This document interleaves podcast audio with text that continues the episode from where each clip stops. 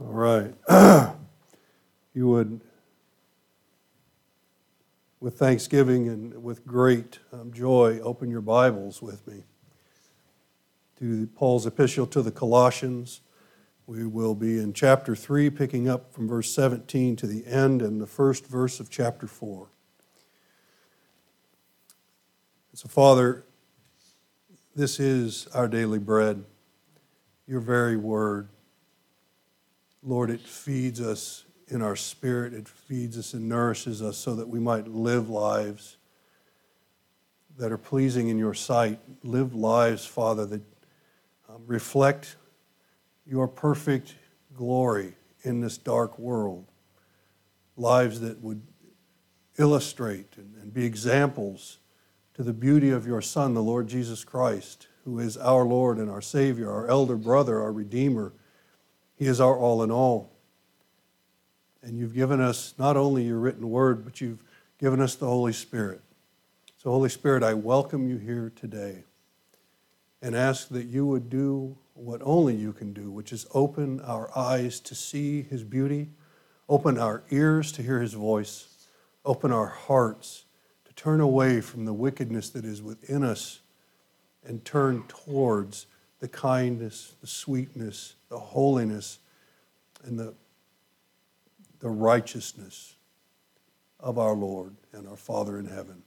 Father, our prayer is that your name would be renowned on this earth and that your will would be done in this place as it is in heaven.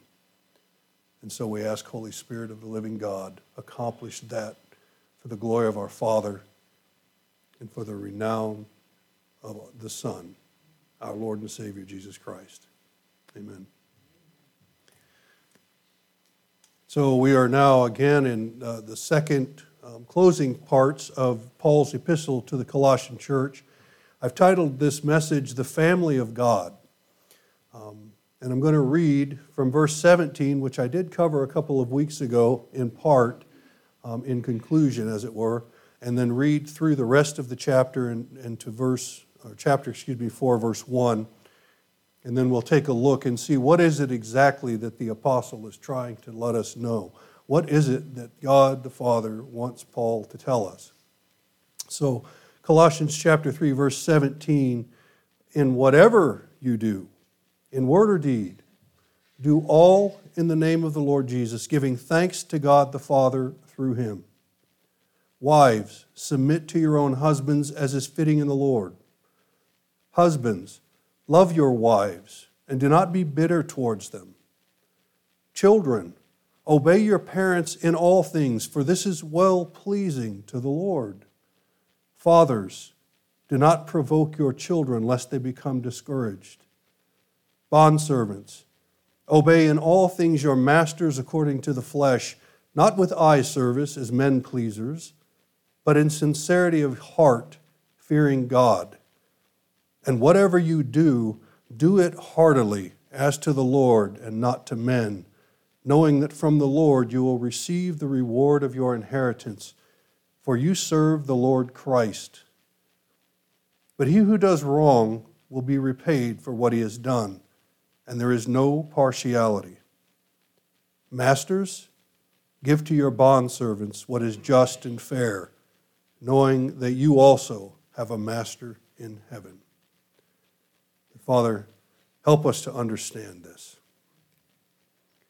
So, as Paul is writing this section, especially in chapter 3, as he ends um, the earlier parts of the letter, he deals with some of the false teaching that is drawing the Colossian church away from the gospel of the Lord Jesus Christ.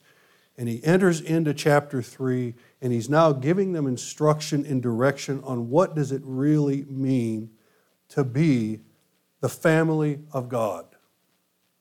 The family of God. The family of God is the church on this earth.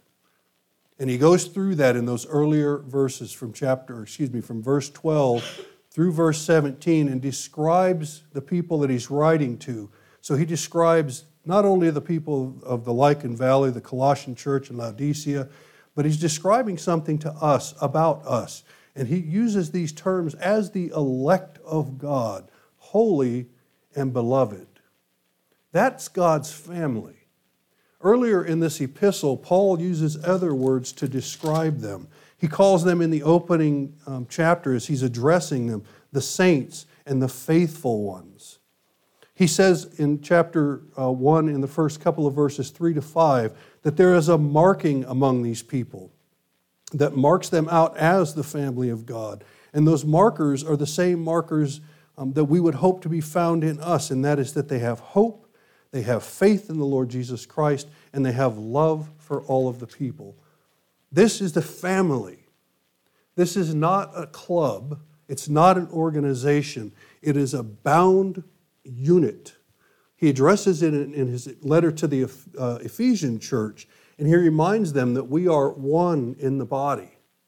There's one church, one God, one Spirit, one God and Father of us all who is in us all and over us all.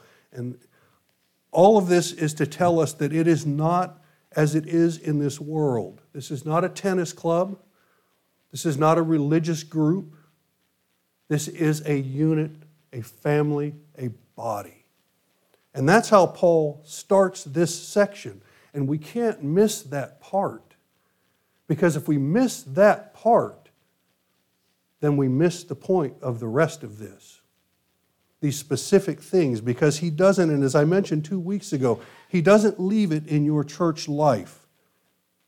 We often do. Well, at church, or at the Bible study, but when the church isn't around and I'm just in my house, or when I'm in my workplace, that's different. Paul doesn't give us the opportunity for that because we are at all times and in all places the family of God, the members of the body of Christ, his bride. We are the bride of the Lord Jesus Christ. He is our husband. And that's why when we read the rest of these passages, we can understand why it is Paul is making it such a big deal. Why is it important? There's two difficulties that they would have in their day that we have in our day. So I just want to lay those out because there is these two issues that we struggle with as modern Christians, issues that they were struggling with in the church in Colossae, in Laodicea, in Ephesus, in Rome. Why are these things there? Because those churches are filled with people. And we're people. So we have these same issues in our day, and that's why Paul has this. That's why the Lord had him to write it. The very first one is that disconnection that I mentioned. We disconnect our Christian life from the rest of our life or from the church family, and it's not possible. It's not possible to disconnect yourself you cannot have what I refer to as stovepipe Christianity. On Sunday, I'm a Christian. I go to church on Sunday, I listen to the word, I sing glorious songs, and then I go home, and that's the end of that till next week on Sunday. You can't disconnect them. If they're disconnected, then you're just playing church. That's all you're doing. Don't kid yourself, don't deceive yourself. If the Lord is the Lord of your life on Sunday morning, He's the Lord of your life on Sunday afternoon, Monday morning, Monday evening, and every other day of the week. And if He's not, He's not on Sunday morning either. Because He will not be separated. But that's the problem, and we all deal with it. To different degrees, different times of our lives, we struggle. And the reason that we disconnect our Christian life from the rest of our life or from our church family is because we live in a fallen world and we live among fallen people.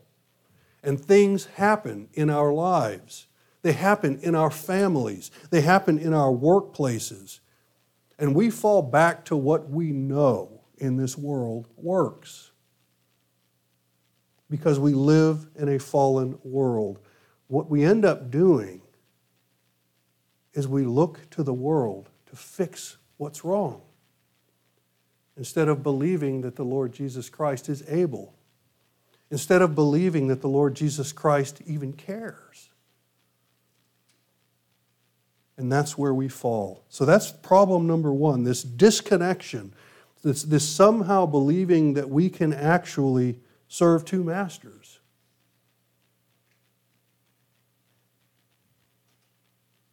Somehow falling into the trap that we see even David struggling with in the Psalms when he asked the questions Lord, why do evil men prosper?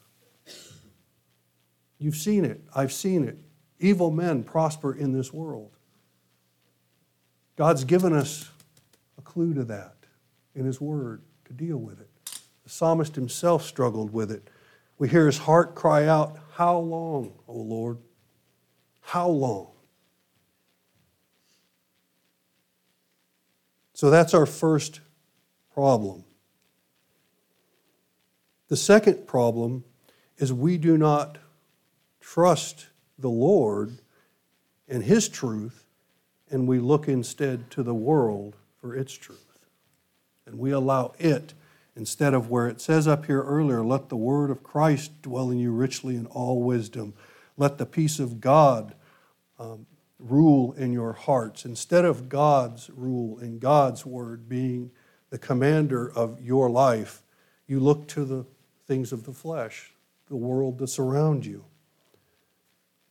And so, what I want to do is, as we go through this particular section, verses 18 to 4 1, I want to ground it in the truth that should be master over us.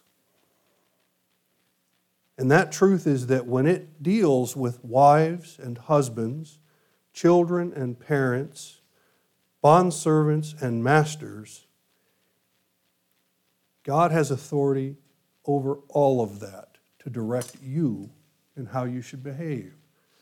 I know some people, they want to deal with verse 18, so I've got a note here to deal with it because we like to, to, to deal with this part of it. Wives, submit to your husbands, as if that was the entire epistle to the Colossian church. Paul to the church, wives, submit to your husbands. Later, Paul.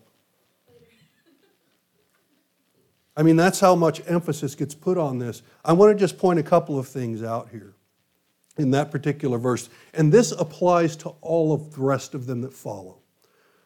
One, it says, Wives, submit to your own husbands. It does not say, Women, submit to men, does it? That's what we want it to say. That's what we hear that it says.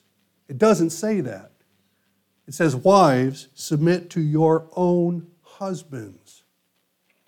Why does it say that? Now, unfortunately, if you don't like it, you can't get away from it because that is what it actually says. But why does it say you submit? Who determines what marriage is? What is marriage? Did some lawyer somewhere come up with this? Did it come out of some old Jewish guy's mind? It came all the way back in chapter 3 of Genesis when God Himself, after making Adam, saw that it was not good that he be alone. And so He put him to sleep and removed a rib from his very body and created woman. And then, if you read that for yourselves, it's chapter 3. God says that I'm making woman for Adam and from Adam. What is that? That's a design. That's not a valuation. Read your Bibles. Nowhere in the Bible will you ever see that women are lesser than men. They are created equal in the eyes of God. You, as a woman, are just as valuable as any man in the eyes of God. You just have a different role. And in God's design, He said that Eve was created for Adam, through Adam, to help him. And Adam was supposed to be in charge. I'm sorry, that's the way God designed it. And what happened in the next chapter? Adam failed. Eve failed. Eve listened to the serpent, and Adam listened to Eve. Eve should have listened to Adam, and Adam should have listened to God. And as soon as this order broke, Sin came into the world, and here we are. So that's why it says, Wives, submit to your husbands, as is fitting in the Lord. as God designed it to be, if you enter into the covenant of marriage that God Himself created, live as if you're in God's created institution. Submit to your husbands. Well, that we still don't like it. Even if we accept that that's true, we still don't like it because I don't submit to any man. You do realize that submission is voluntary. It doesn't say, Wives, obey your husband. The picture drawn here is not of some commandeering master um, of the human race directing his wife what to do, and her with no thought just doing it because that's what she's told to do. It says to submit to your husband. If you want to see that, read a little further down because he actually does say, Bondservants, obey. There's a different word there, and there's a different word there for a reason because it's a different relationship. The relationship between a man and a woman is described by God in His creation is that the two become one flesh. And each of them have a role. And a woman's role in a marriage and a woman's role, period, is so vital to the order that God has created functioning properly that if she fails, it completely dissolves and falls apart, which is what happened in Genesis. That's not to blame Eve. Adam was supposed to be there. He was right there allowing everything to happen. Sin is sin. That's why it says this. So you should be happy to submit to your husband as is fitting in the Lord. There shouldn't be a rebellion there. If there is, figure out why. Because the, the next verse is the same thing. Husbands, love your wife Love your wife. Do not be bitter. Now, if you have a different translation, this is New King James, there's different words used there, but it's basically do not be an aggravation to your wife. Because you can't be an aggravator to your wife if you're loving your wife. How should you love your wife? According to the same man that wrote this, you should love her as Christ loves his church.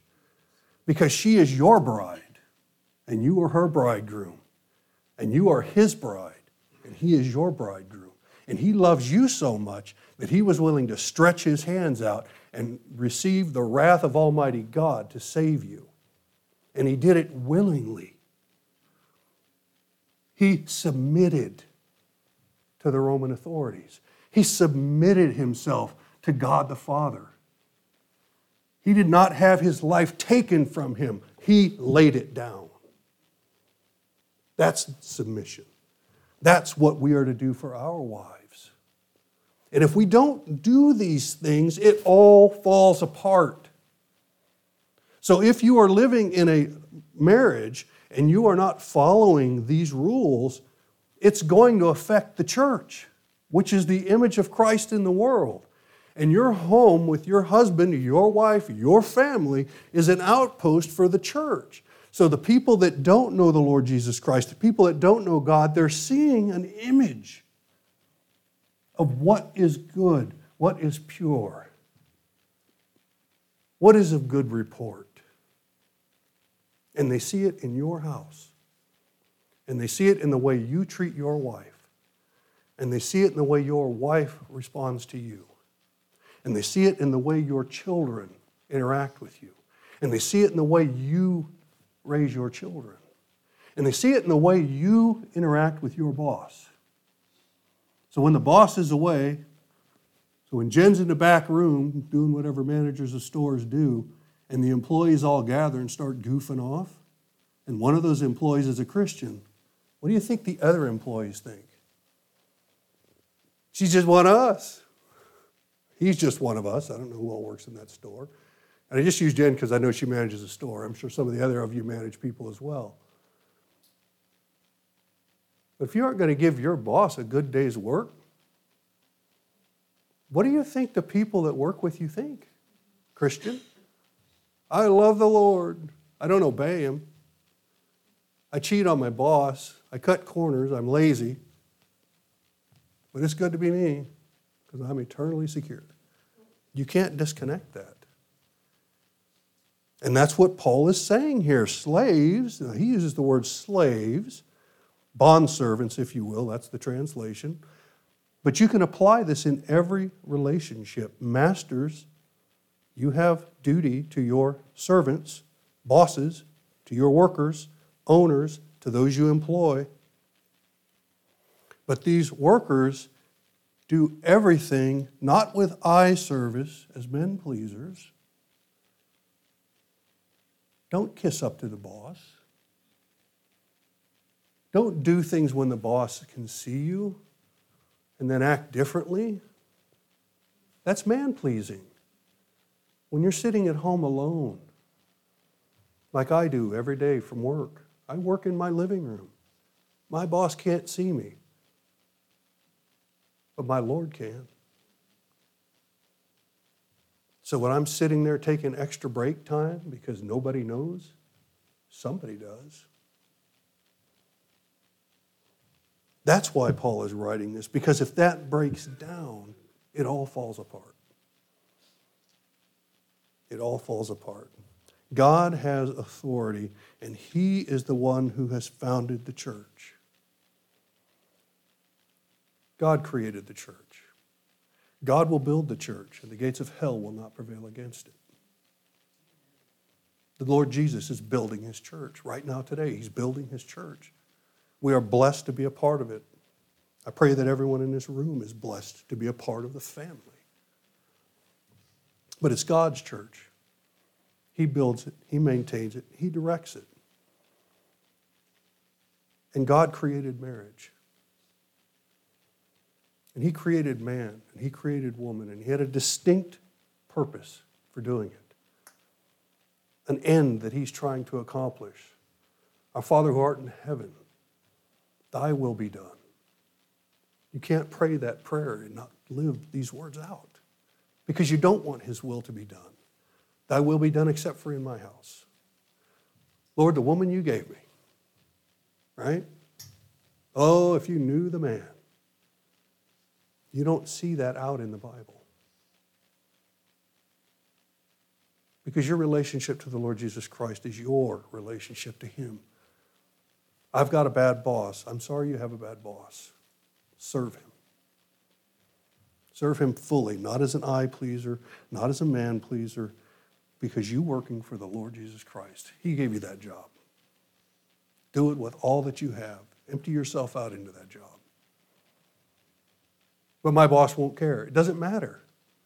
Your Lord does, and you have a reward coming. There is a judgment for us. So don't allow the world and the sinners that are around you and the fallen nature to change your heart, to change your mind, whether it is how you operate in the church and how you operate in the family. And everyone in this room is either one of these things. You're either a mom, you're a dad, you're a husband, you're a wife, you're a child, you're a worker, you're an employer. I'm looking through the room. Every single one of you fits in one of these categories. Children, obey your parents. Why? Because they're always right? No, it doesn't say that. It says because it's pleasing to the Lord. Wives, submit to your husband. Why? Because he's better than you? No, because it's fitting in the Lord. Workers, serve your bosses. Why? Because they're always right and they can fire you? Well, that's probably true in some ways. Um, but no, because you're working for the Lord. And it glorifies Him and it brings honor to Him. So remember that God is the authority over everything, even the things he didn't specifically establish, like he did the church and marriage. So that's number one. The motivation. How am I supposed to do this, Ron? How is this possible? What makes me do it?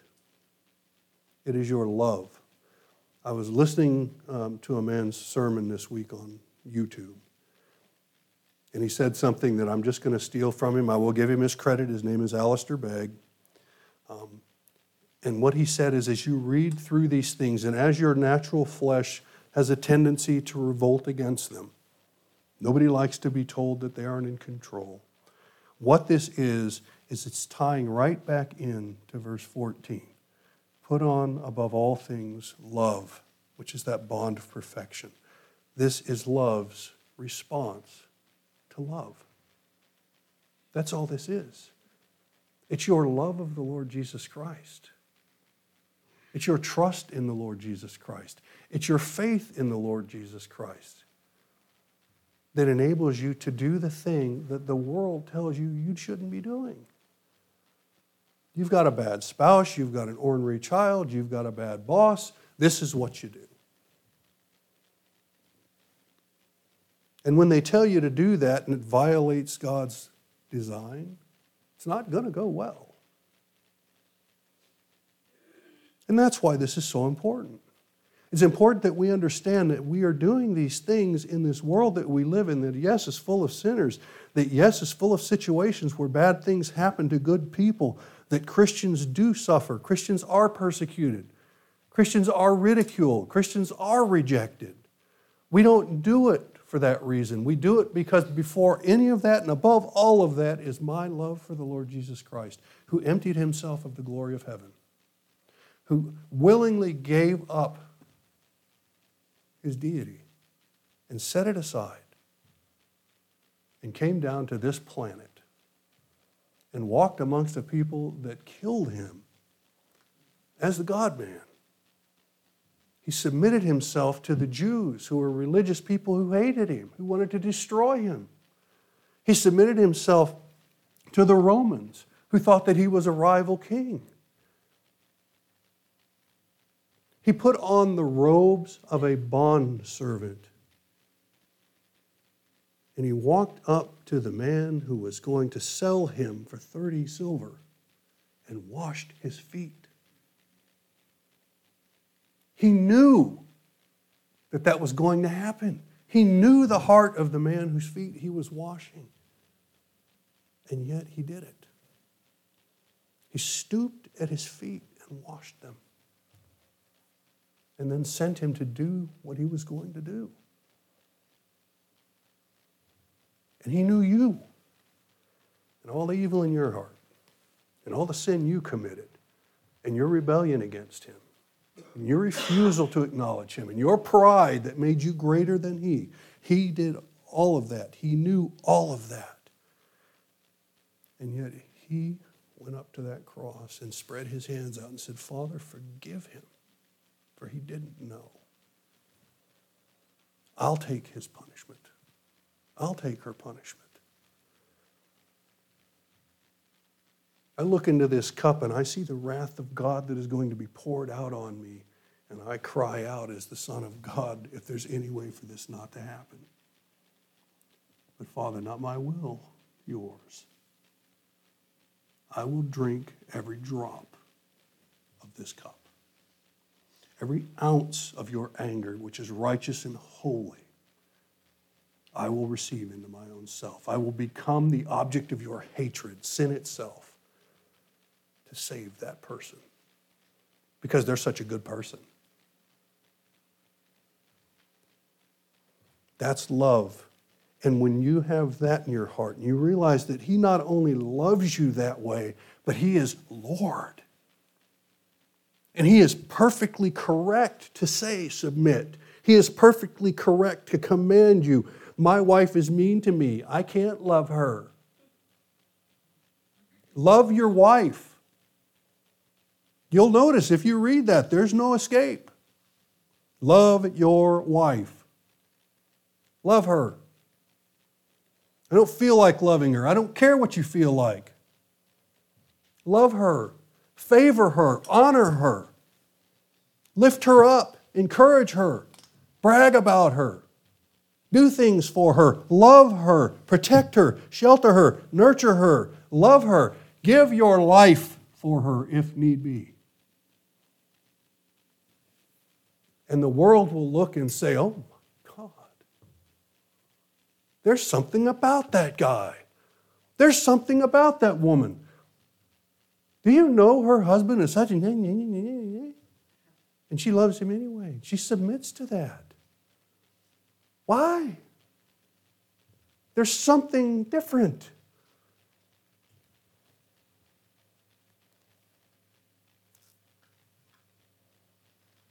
There's something different. And it's our love that motivates us. It's our love for Christ. If you're going to try to love the church and your wife, and if you are going to have this relationship with your children and your boss, and you think that somehow or another in your own personal um, security you're going to not struggle with these things, you're crazy. Human nature will, will take over. You will, you'll, you'll hide it. You'll be jealous. You'll be envious. You'll be pride filled. You'll be demanding. You'll be overbearing. You will rip them down. You will tear them apart if you try to do it in your own strength. You can't do it because you have a fallen nature. So look to the one who can. Put your eyes upon Jesus. We sing that song. Why? Because he's able.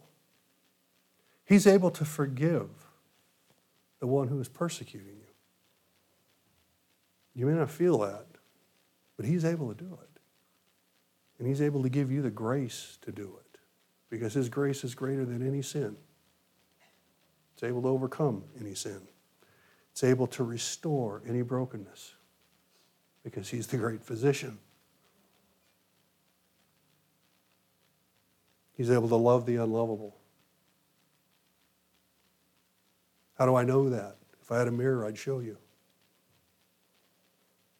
All I got to do is look at it. We are the elect of God, beloved. And there is a promise as I wrap this up. There is a promise, and that is yes and amen in Christ. He is working all things to the good of those who love him and are called by his name. All things, the good things that happen in your life, the bad things that happen in your life, the things that have yet to happen in your life, the things that happened in the past. He is working them all for your good. They are not always enjoyable, but they are always for your good. They are always for your good. And you will receive a reward. It is certain, and there will be a judgment, and it is certain.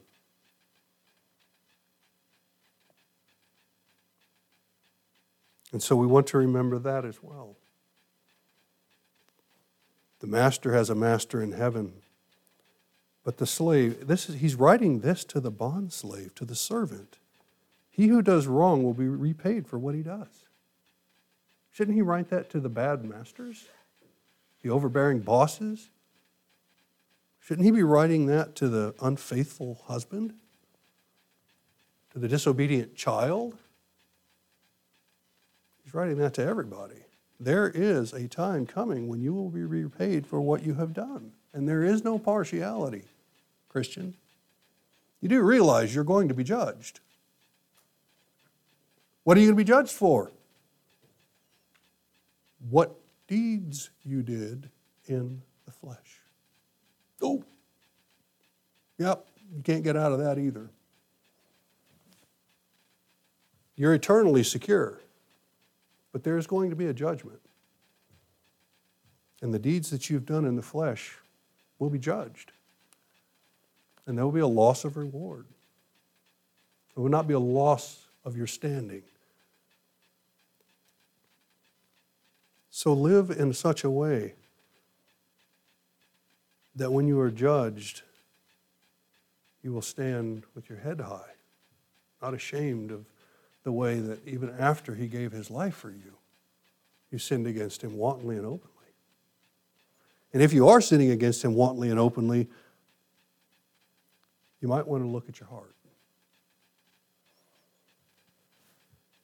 So that's why this is here. This is Paul as he, again, has closed out telling them, hey, it's not about philosophy, it's not about religion. It's about you being made by God's grace, by God's mercy, a member of God's own family. You are a son or a daughter of the Most High God. And because He has done this for you, He has set you apart, He has made you the object of His love. Put on all these things tender mercies, kindness, humility, meekness, long suffering, bearing with one another, forgiving one another, loving one another in the church, and then in the home, and then in the workplace, at the pizza shop, at the grocery store. You are a child of the Most High God. You are a reflection of the divine image of the beauty of Christ in this world. How's he look?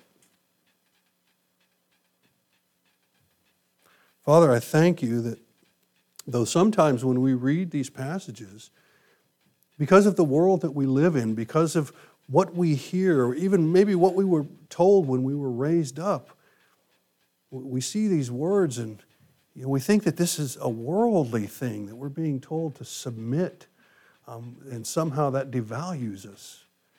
And Lord, nothing could be farther from the truth. We are so valuable that you are willing to surrender your life to purchase us. Father, every one of us, this isn't about our value. This isn't about whether we have meaning. This isn't about our capabilities. This isn't about any of that. This is about what you've designed for us to do so that the world can see your beauty, your holiness, your love. So, Lord, help us to understand that. Help us to walk in this way. Help those that are wives to submit to their husbands, not out of duty, not out of some kind of necessity, but willingly from the love they have for you, that they might think to themselves, Lord, thank you for this man. And I willingly give myself to strengthen him and to build him up. Let the husbands, Father, be strengthened to love their wives and not to be bitter toward them, not to be a discouragement to them, but, Father, to lift them up and to recognize that you created this woman for me. And she's necessary. I can't live without a, a heart, and I can't live without my wife. Help us to understand that, Lord. Help our children to be obedient so that you could find pleasure in them. Help us as fathers and as parents to not stir them up, not to provoke them, not to be overbearing. And help us, Lord, as we go out into this world, to do everything,